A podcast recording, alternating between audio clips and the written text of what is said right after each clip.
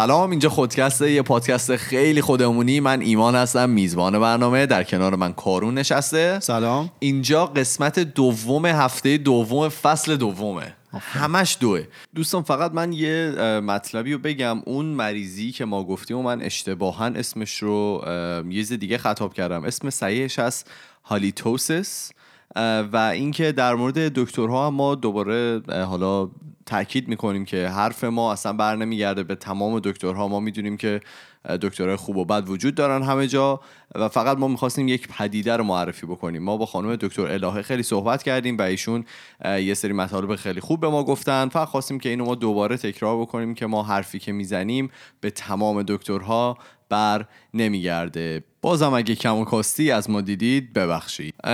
بریم یه سری ویسایی که برای ما فرستادن رو گوش بدیم و برگردیم. بریم بیایم. آه سلام دمتون گرم. ما اون روز ترافیک بودیم آهنگ اندی گذاشتید. مردم چپ چپ نام کردن پسر جوان اندی تولد تو ماشین. حالا هیچی. قسمت دوم هفته دوم گوش دادیم هم گوش می‌دادیم. اما پورنگ آقا بابا حداقل حمایت هم می‌کنه چیز خوب حمایت کنید. ما اینطوری چپ چپ ناممون نکنن. اما پورنگ تو ماشین جوان سی ساله. خیلی خب مرسی از تمام دوستایی که برای ما voice گذاشتن. اگر که شما هم می‌خواین برای ما voice بفرستین و نظرتون رو در مورد موضوع ما بگین ما پروفایل داریم توی تلگرام به نام خودکست تاکس که می‌تونید برای ما اونجا voice ها و message اتون رو بفرستید. من یه توضیح بدم. شما اگر که برید توی channel خودکست برید توی اون قسمت bio ش ما اونجا کانال در اون پروفایل رو tag کردیم. می‌تونید از اونجا خیلی راحت دسترسی پیدا کنید و برامون بفرستیم وایساتون رو. خیلی خب ببینیم که این هفته کارون می‌خواد ما رو به کجا ببره. چه آوردی برای ما؟ بگو ببینم. تو حالا قسمت اول راجع به دلالی مریضی و اینا رفتیم و راجع به یه دلالی دیگه ای صحبت کنیم که این چند وقت هم خیلی داغ و صحبت روش زیاده. ما می‌خوایم مافیای دلالی رو کلا ریشه کم کنیم تو این برنامه. آره. بفرمایید. یه ذره راجع به نرخ ارز و دلار و این داستان رو صحبت کنیم ببینیم که خیلی خوب. که الان خیلی داغه. چه خبره توی کشورمون. آ توی خیلی می‌خوای در مورد کشور خودمون صحبت کنی کلا در مورد یه ذره من از گذشته میگم که نر قدیما چجوری بوده و چه اتفاقاتی این وسط افتاده و بعد شرایط الان رو براتون میگم و یه سری کارهایی که دولت کرده که جو رو یه ذره آروم نگه داره. حالا بریم ببینیم چجوریه دیگه. تا جایی که من می‌دونم قیمت دلار از سال 1357 یعنی از زمان انقلاب تا همین الان 1397 از هفت تومن رسید به الان حالا قیمت دقیقش رو که نمی‌دونیم بسته ای داره به موقعی که این پخش میشه. آره نه اصلا چون تو بازار آزاد دیگه معامله نمیشه. ولی حالا بگیریم مثلا هلوش 5 تومن 6 تومن و اینا. یعنی یه چیزی حدود 850 برابر پول ما ضعیفتر شده نسبت به دلار. بله. 56 برابر فرمودین. نه 850 برابر. خیلی هم عالی. بله, بله.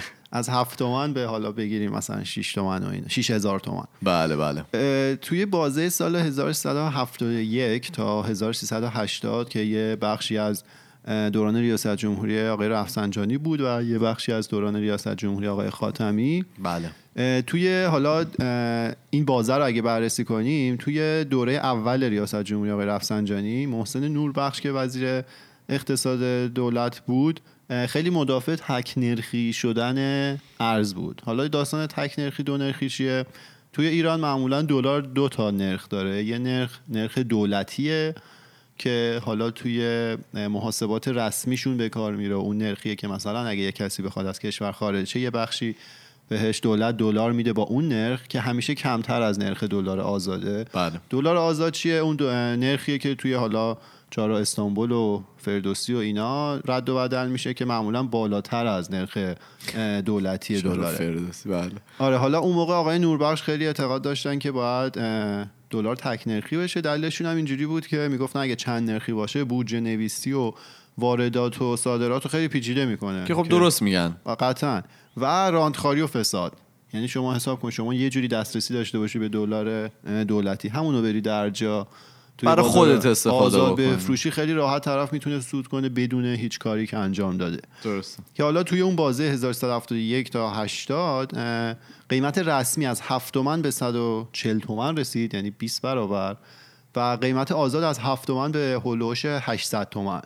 بله. یه ذره بیایم نزدیکتر بشیم توی بازه 1181 تا, باز... تا سال 1189 که یه بخشی از دوران خاتمی و یه بخشی از دوران احمدی نژاد بود. دلار رسمی اون اوایل 175 تومن بود. آزادش 790 تومن. که حالا دولت 175 تومن و 790 تومن. بله. که حالا دولت آقای خاتمی توی اول فروردین 1381 یه شبه نرخا رو یکسان کرد.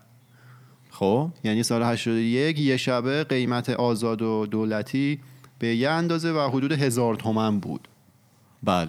که جالب این که تا اواخر دهه 80 شمسی یعنی تا سال مثلا 1189 اون که من وارد دانشگاه شدم. این عدد همین هولوش هزار تومن مونده آره. بود حالا خیلی بالا کم بالا پایین می‌شد. آره همین حدود نوسان می‌کرد. حالا یه مشکلی داره این داستان این ثابت نگه داشتنه. چرا؟ چر- چون که توی حالا کشور ما معمولا تورم بالاه. حالا نرخایی که میگن 15 درصد 20 درصد عدد متفاوته. بعضی وقت زیر 15 درصد هم میاد. این باعث میشه که در واقع صنعت داخلی و تولید کننده های داخلی ما نابود بشن و در واقع اینا رو تشویق کنه که کالا رو وارد کنن. چرا؟ شما فرض کنید نرخ دلار بالا پایین نشه ثابت بمونه. بعد این باعث میشه که شما پولتون ولی به مرور داره ضعیف میشه به خاطر وجود تورم. یعنی درسته. سالیانه تورم 20 درصد باشه مثلا پول شما سالیانه ارزشش 20 درصد داره کم میشه. ولی خب نرخ دلار اگه ثابت بمونه دیگه برای اون تولید کننده داخلی نمیصرفه که کالا رو تولید کنه. بیشتر براش میصرفه که بره عین همون از چین وارد کنه که اونا هم که می‌دونن چقدر- ارزون تر و کیفیت به مراتب تره دیگه. و این یه مشکلیه که دلار رو بخوای مصنوعی ثابت نگه داری تولید داخلی رو می‌زنه داغون می‌کنه. من احساس می‌کنم یه ذره دیگه این دلار یعنی در واقع تومن ضعیف تر بشه. حتی نمیارزه که ما بخوایم از چین هم بیاریم. چون که فکر می‌کنم قیمتش می‌خواد برابری می‌کنه دیگه یواش یواش. ببین نمی‌دونم دیگه. اینا چیزای پیچیده که ما خبر نداریم که پشت پرده چه اتفاقاتی میافته. بله. حالا بریم از 1189 به این ور یعنی به نزدیکتر که توی هلوش سال 1190 اینطورا بود که تحریم های هسته آمریکا خیلی جدیتر شد علیه ایران. زمان ریاست جمهوری احمدی نژاد بود. باعث شد که درآمدهای نفتی دولت خیلی کاهش شدیدی داشته باشه و حالا این کسری بودجه به وجود میاره و تورم و بالا می‌بره. درست. که حالا اتفاقی که میفته سرمایه ها برای اینکه ارزش خودشون رو حفظ کنن میرن جایی که سود بیشتره میرن سریع وارد بازار ارز میشن.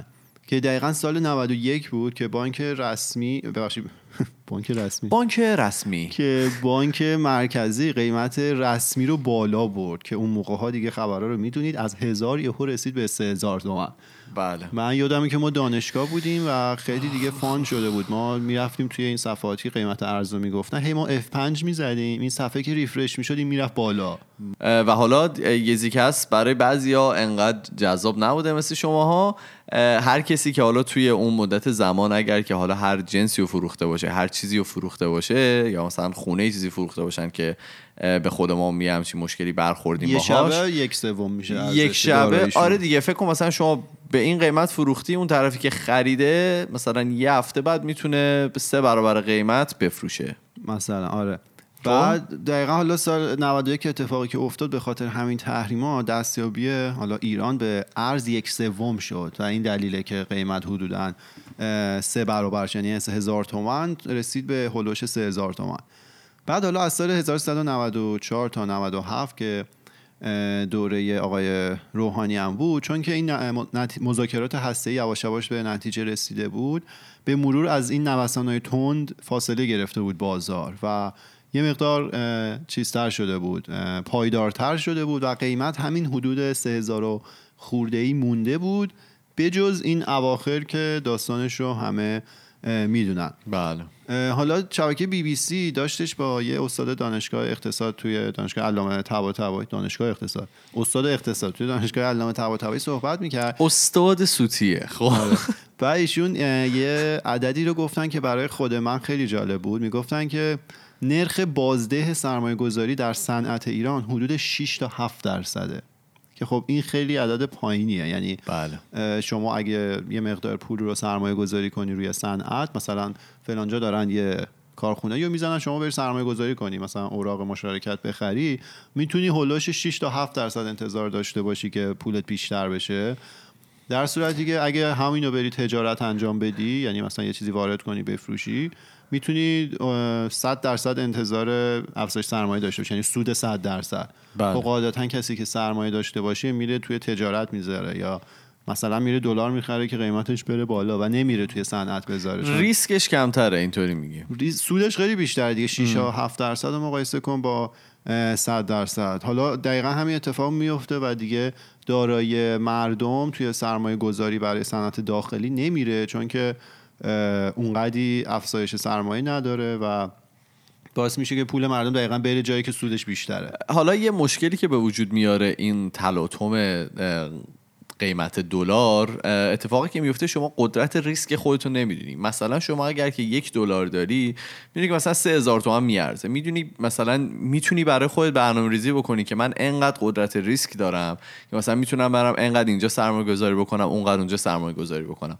ولی وقتی خیلی تلاطم پیدا می‌کنه تو واقعا نمی‌دونی که چه جوری می‌تونی این پولی که داری رو سرمایه گذاری بکنی. و به خاطر اینکه از این میترسی که از دستش بدی معمولا از سرمایه گذاری کردن کلا امتناع می‌کنی. یا اتفاق دیگه ای که میفته اینه که کسایی که کالای خارجی میارن مثلا اگر که یک کفشو خریده 4000 تومان که می‌شده یک دلار الان اگر که بیاد بفروشتش 4 و 800 شاید فردا دلار واقعا قیمتش دو برابر بشه و شما همش رو ضرر بدی. یعنی تمام کفشایی که تو بازه زمانی فروختی همش الان ضرره و هیچ قدرت ریسکی رو نمی‌تونی بپذیری. حالا من مثال مشابه بزنم ما که کانادا هستیم. نرخ تبدیل دلار آمریکا به کانادا. مثلا خیلی پول کانادا ضعیف شده باشه میشه یک و مثلا 25 خیلی هم ببخشید خیلی پول کانادا قوی شده باشه میشه یک و 25 یعنی هر دلار آمریکا میشه یک و 25 دلار کانادا. خیلی هم از اون ور ضعیف شده آ- باشه. آره ضعیف شده باشه پول کانادا یا پول آمریکا قوی تر شده باشه میشه یک ممیز سی سی و یک اینطورا. توی این بازه نوسان می‌کنه. ولی خب تو ایران یهو مثلا یه شبه دلار 400 تومن گرون میشه. آره تو بازی سی درصد قیمت دلار مثلا چیز می‌کنه. مثلا فقط اون سی سنت جابجا میشه کلش اگر که بخواد جابجا بشه. ولی ایران مثلا یه شبه دو برابر شد دیگه. آره حالا این اتفاقات اخیر توضیحاتی که راجبش میدن که هیچ کدومش هم خیلی دقیق نیست و شرایط رو کامل توصیف نمی‌کنه. ولی یه بخشیش به خاطر جو روانیه که دولت آمریکا و حالا ترامپ داره ایجاد می‌کنه که تهدید کرده که از برجام بیاد بیرون آمریکا و مهلتی هم که گفتن 22 اردیبهشت یعنی تا 22 اردیبهشت اینا دقیق اعلام می‌کنن که حالا پایبند میمونن از برجام میان بیرون یا حالا می‌خوان یه سری تبصره بهش اضافه کنن. ولی همین جو روانی باعث میشه که سرمایه گذار خارجی مثلا یه شرکت خارجی اگر که بخواد بیاد تو ایران سرمایه گذاری کنه ببینه شرایط امن نیست دیگه. ممکنه پس فردا هزار مدل اتفاق بیفته. اگه آمریکا بیاد بیرون یا تحریم جدید وضع کنه رو این حساب حاضر, نیش- حاضر نیستش که ریسکش رو بپذیره. حالا هممون هم می‌دونیم دیگه. دونالد ترامپ فقط هم حالا به ایران بستگی نداره. واقعا دونالد ترامپ هم یه آدم خیلی پایدار نیست از لحاظ ذهنی. شاید مثلا هر روز یه تصمیمی بگیره برای خودش یا واقعا حالا توی گرمایش زمین که ما گفتیم من که یادم رفت بگم اینه که دونالد ترامپ یه دونه قرارداد منعقد شده بود بین مثلا کشورهای صنعتی دنیا که مثلا ازش اومد بیرون. حاضر شد جریمهشو بده و ازش بیاد بیرون. از هر قراردادی می‌تونه این کارو بکنه. حالا اون با فرانسه بود با ایران که دیگه فبها دیگه. هر کاری دلش بخواد می‌تونه انجام بده. آره. بعد دیگه حالا این تاثیر روانی داره دیگه روی قیمت بازار چون هر کسی ممکنه هر لحظه منتظر شنیدن یه خبر جدید باشه و این ممکنه لطمه بزنه به این قضیه. حالا یه دلیل دیگه ای هم که میگن که در واقع حجم تبدیل دارایی های مردم به ارز خارجی یا طلا بوده.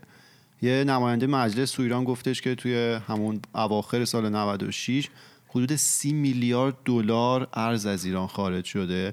که حالا تا جایی که من می‌دونم عدد دقیق رو نتونستم پیدا کنم ولی حالا از بقیه سوال کردم. فکر کنم درآمد نفتی ایران تو هر سال حدود 50 میلیارد دلار باشه. یعنی 60 درصد این عدد توی بازه چند ماه آخر سال 96 از ایران خارج شده. و خب این نقدینگی رو آورده پایین. یعنی ارز از ایران رفته بیرون و اگه تقاضا بره بالا چون کمبود هست قیمت هم به تبع اون میره بالا. افزایش پیدا می‌کنه. آره حالا دولت هیچ دلیل محکمی ارائه نداده که چرا این اتفاق میفته حالا سخنرانی آقای روحانی بود و بقیه رو که میشیدیم می‌گفتن که دست های خارجی و حالا یه سری سوجو و اینا ولی به صورت دقیق هیچ وقت با مردم صحبت نمی‌کنن که داستان چیه.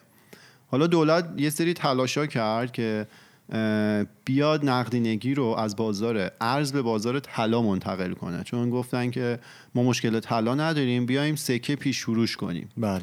از اون طرف هم آقای جهانگیری گفتن که از امروز دیگه صرافی و دلار نمی‌تونن بدن به مردم. اون روزایی که وحشتناک داشت می‌رفت بالا به بالای 6 تومن رسیده بود. و ما مثلا از فلان روز دلار 4200 تومانی به مردم میدیم و به صرافی ها میدیم که اینا پخش کنن. از طریق بله. بانک مرکزی چون ما اصلا مشکل نقدینگی ارز نداریم. خب. حالا اتفاقی که افتاد بیایم این دوتا مطلب رو با هم قاطی کنیم. دلار 4200 تومانی پیش فروش سکه طلا. بله. داستان اینه که خب همه می‌دونیم که تمام کشورهای دنیا پولی که چاپ می‌کنن باید پشتوانه طلا داشته باشه. حتی آمریکا هم حتی, حتی این کارو نمی‌کنه. ولی اگه شما این کار رو نکنی چون بدون پشتوانه پول چاپ کنی باعث ایجاد تورم میشه. کاری که ونزوئلا کرد آفرین. و ارزش پولش نمیگم به چی ولی به چیزای بدی تبدیل شده بود دیگه. حالا کاری که اینا می‌کنن میگن ما سکه طلا رو پیش فروش می‌کنیم. بیایم یه سری فرمولا این چیزا داره. اینا رو با هم مرور کنیم که ببینیم چه جوری ما می‌تونیم از قیمت سکه به قیمت در واقع قیمت دلار برسیم. اینا رو من از سایت بی بی سی برداشتم. یه توضیح حالا میدم. ما می‌تونیم قیمت سکه طلا رو به تومنش رو تقسیم بر اونس طلا به دلار بکنیم که ببینیم هر تومن میشه چقدر دلار یا در واقع هر دلار میشه چقدر تومن. تومن. اینو باید ضرب در یه شاخصی بکنیم. این شاخصه چیه؟ شاخصه چند تا در واقع چند تا مورد داره. یکی اینه که ضریب تبدیل ایار و وزن طلای جهانی به سکه طلای داخلی ماست. که ایار سکه های داخلی ما هلوش 90 درصد تا جایی که من می‌دونم. بله. ولی سکه های یعنی طلایی که تو بقیه جای دنیا هست هلوش 100 درصد ایارش یعنی 100 درصدش طلای. پس اینجا یه ضریب 10 به 9 می‌خوره چون که طلای ما ایارش کمتره. از اون ور این یه عدد دیگه هم داره که ما تو ایران طلا رو به گرمش میگیم. قیمتی که تو بازار جهانی از اونس طلایی که حالا ار- اونس هم میشه 31 گرم و خورده ای در صورتی که هر سکه طلای ما هلوش 8 گرمه. 8 گرم و 133 سوت. یعنی آخرش رو به سوت محاسبه می‌کنن. خب. آره. اینا رو نشسته بودن محاسبه کرده بودن. میانگین و میانش رو توی سی سال گذشته حساب کرده بودن این اعداد آماریشو بله. که میانگین این شاخصه میشه 4 و 7 دهم و میانش عدد 4 و 1 دهمه. حالا بیایم عدد واقعی رو محاسبه کنیم قیمت دلار رو. سکه طلا حالا اون روزی که من این عدد رو در آوردم و این که میشه تقریبا 6 ساعت پیش این بوده. الان رو نمی‌دونی. بی بی سی مطلبا رو نوشته بود. مثلا یک میلیون و هفتصد و نود و یک هزار تومن بود. هر اونس طلا در بازارهای جهانی هم به قیمت 1360 دلار داشته مبادله می شده بله. ما بیایم یک میلیون و 791 هزار رو تقسیم بر 1360 دلار بکنیم. ضرب در این شاخص چهار خورده ای بله. چقدر میشه؟ عدد خروجی میشه 5000 و خورده ای 5300 تومن 5400 تومن. خب. آقای جهانگیری گفتن که دلار با قیمت 4200 تومن عرضه میشه. بله. از اون طرف واسه اینکه نقدینگی از بازار ارز بیاد بره تو بازار طلا گفتن که ما سکه پیش فروش می‌کنیم ما مشکل طلا نداریم سکه طلا مردم بخرن. بله. مشکل داره دیگه اینجا. سکه طلا رو ما محاسبه کردیم. شده 5300 400 تومن در صورتی که اه، نرخی دلار. دولت چیه؟ دلار. نه، نرخ... 50 نه نه نرخی که می‌دونم نرخی که دولت گفته برای دلار آره نرخی که دولت گفته 4200 این هزار خورده این وسط تفاوت قیمت وجود داره. یا دارن قیمت سکه طلا رو اشتباه میگن این رو باید اصلاح بکنن یا اون قیمت 4200 تومانی که برای دلار دارن میگن اشتباهه و اون رو باید بیشتر بکنن. شهر رو دلار می‌خوان سوبسید بدن بهمون. یعنی می‌خوان مثل بقیه چیزایی که سوبسید می‌گیریم رو قیمت دلار هم دولت می‌خواد سوبسید بده. آره دیگه حالا آخه این کار رو هم بکنن سوبسید بدن میشه همون مشکلی که هست. تورم آره. زیاده. دیگه سوبسید بدن مصنوعی پایین نگه دارن. نمیصرفه که چیز کنن. اگر. بخوای بدونی شوخی بود ولی خب. نه. یه مطلب دیگه هم هست که بعضی کشورها دولتهاشون میان از قصد این کار رو انجام میدن که در واقع میزان نقدینگیشون بره بالا. و حالا این شایعه هم هست که دولت ایران از قصد این کار انجام داده که افزایش باعث افزایش میزان ریالی درآمد نفت ما بشه. که خب البته این هیچ وقت هیچ جا تایید یا تکذیب نشده و ما نمی‌دونیم. ولی این احتمال هم هست که از قصد دولت این کار کردون که اون کسری بودجه رو در واقع بیاد جبران بکنه. آره بیا جبران بکنه بعد یه مطلب دیگه هم هست اینه که ما اگه بیایم نرخ تورم ایران رو با کشورهایی که ما باهاشون معمولا مبادله انجام میدیم مثلا هند و کره جنوبی و اینا مقایسه بکنیم معمولا تورم کشور ما از این کشورها پایین بیشتره. صد درصد. این یعنی چی؟ یعنی اینکه پول ما به مرور زمان به صورت طبیعی باید ضعیفتر بشه. نسبت به پول اونا. نسبت به این کشورها. توی سال گذشته دولت با تزریق دلار به بازار حالا کشور به بازار داخلی باعث می شد که این قیمت دلار به صورت مصنوعی پایین نگه داشته بشه. بله. یعنی اگه ولش کنی به خاطر این تورمی که ما داریم پول ما باید ضعیف بشه در واقع دلار باید گرونتر بشه تو ایران. ولی این هم فقط به خاطر اون به قول معروف سوبسیدی بوده که می‌دادن دیگه. حالا یا خودشون به صورت مصنوعی اینا مصنوعی. سعی داشتن که به خاطر اینکه جو روانی رو آروم کنن دولت میومد دلار تزریق می‌کرد باعث می‌شد که قیمت مصنوعی پایین نگه داشته بشه بله. بعد ماجرا کجاست؟ اینه که کوچکترین تغییری توی اوضاع ایجاد بشه مثلا همین تهدیدی که برای برجام بود اتفاق بیفته. این جو روانی باعث میشه این فنر دیگه این فنر ول بشه نرخ ارز دوباره برگرده به جای اصلیش. اتفاقی که توی این چند وقت اخیر افتاد. 6 تومن بله. و حالا چیز دیگه این مثل هر بازار دیگه قیمت ارزم از روند عرضه و تقاضا پیروی می‌کنه. و حالا هر گونه عدم تعادلی که توی این عرضه و تقاضا باشه یعنی عرضه بیخودی بره بالا کاری که دولت ممکنه خیلی وقتا انجام بده باعث ایجاد تلاطم میشه دیگه.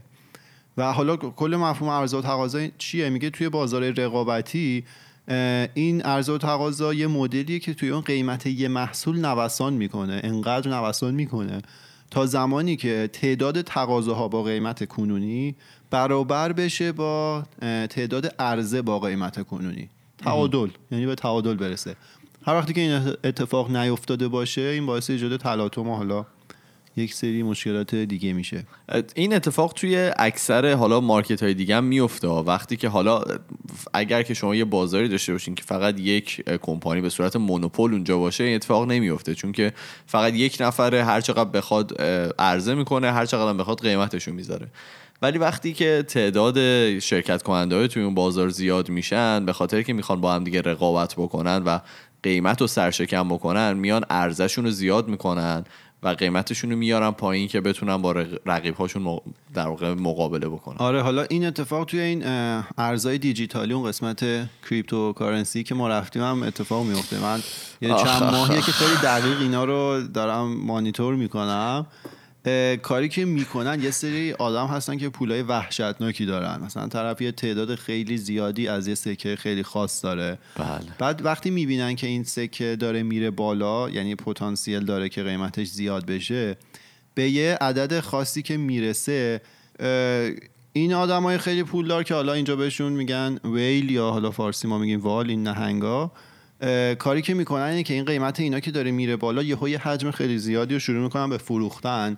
اتفاقی که میفته عرضه خیلی میره بالا. بله. تقاضا ممکنه اونقدی بالا نرفته باشه. چون این عدم تعادل وجود داره قیمت به شدت کم میشه.